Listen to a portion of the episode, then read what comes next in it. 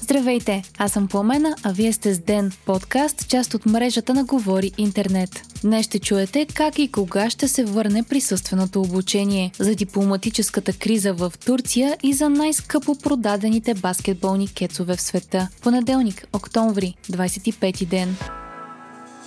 Правителството подготвя нов план как да върне присъственото обучение. Предложението на Здравното и Образователното министерство е учениците да могат да ходят присъствено на училище, ако родителите им се съгласят децата да бъдат тествани два пъти седмично. Мярката включва и изискване за зелен сертификат на учителите, като за тях също са предвидени безплатни тестове, които ще се правят на място в училище. Все още не е ясно от кога ще влезе в сила мярката, но здравният министр Стойчо Кацаров заяви, че намерението е още от следващата следващата седмица децата от първи до четвърти клас да се върнат по училищата. Кацаров съобщи, че за тестване на учениците ще се използват така наречените щадящи тестове, при които не се взима проба от носа и гърлото, а се изследва слюнка. Правителството ще поръча от тези тестове количество, което се очаква да стигне поне за месец и ще струва на държавата 13 милиона лева. Въпросната мярка ще се прилага само за общините с заболеваемост над 700 550 нови заразени на 100 000 души. От днес вече се издават сертификати на хора, при които COVID е установен чрез антигенен тест, направен в лаборатория. Документът обаче ще въжи само на територията на България. От днес също така започват и да се налагат глоби за неспазване на изискванията за посещение на публични места с зелен сертификат. Въпреки, че правителството наложи мярката още миналата седмица, последните 4 дни се издаваха само предписания, но не и санкции. Официалните данни пък показват, че миналата седмица е била с най-много заразени в България от началото на пандемията до сега. За периода са регистрирани 25 454 нови случая, като предишният връх е бил близо 25 300 през март месец. Рекорден е и броят на поставените вакцини за изминалите 7 дни – близо 94 500, почти три пъти повече, отколкото седмица преди това.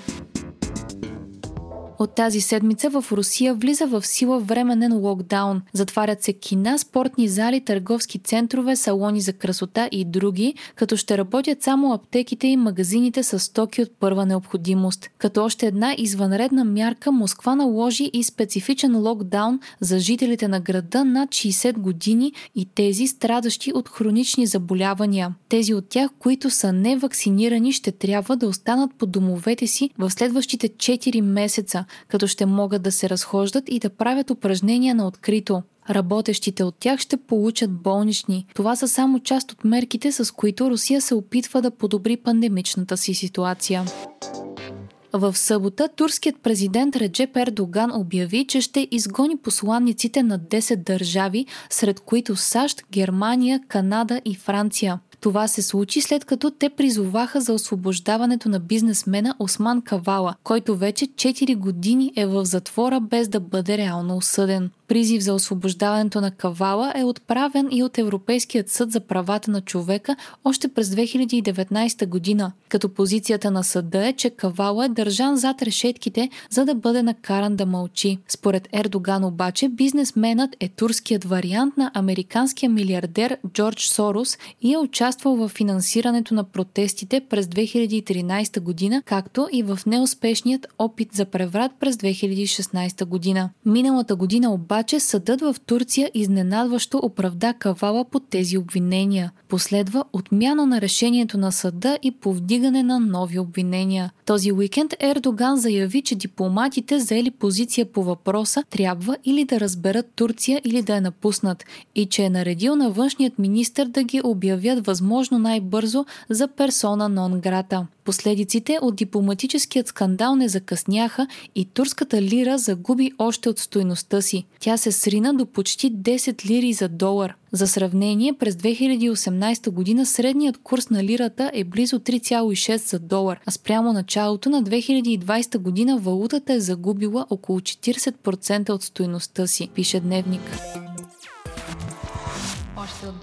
Саудитска Арабия и Китай, две от държавите, които отделят най-много глобални въглеродни емисии, са направили заявка, че ще станат въглеродно неутрални до 2060 година. Новината дойде дни преди началото на срещата на върха за климата в Шотландия. Саудитска Арабия е основен производител на петрол и 11-та в света по въглеродни емисии, въпреки че е с население от само 32 милиона души. Китай е на първо място в класацията и отговаря за малко над 29% от отделените парникови газове в целия свят. Да станат въглеродно неутрални би означавало да не отделят повече въглеродни емисии, отколкото могат да уловят.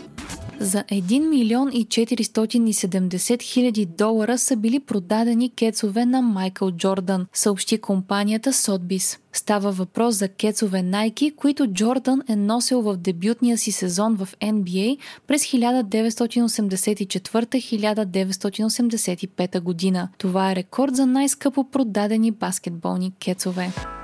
Вие слушахте подкаста Ден, част от мрежата на Говори Интернет. Епизода водих аз, Пламена Крумова Петкова, а аудиомонтажа направи Антон Велев. Ден е независима медия, която разчита на вас, слушателите ни. Можете да ни подкрепите, като станете наш патрон в patreon.com Говори Интернет и изберете опцията Денник. Срещу 5 долара на месец ни помагате да станем по-добри и получавате достъп до нас и до цялата общност на Говори Интернет Дискорд. Не изпускайте епизод на Ден, абонирайте Абонирайте се в Spotify, Apple iTunes или някое от другите подкаст приложения, които използвате.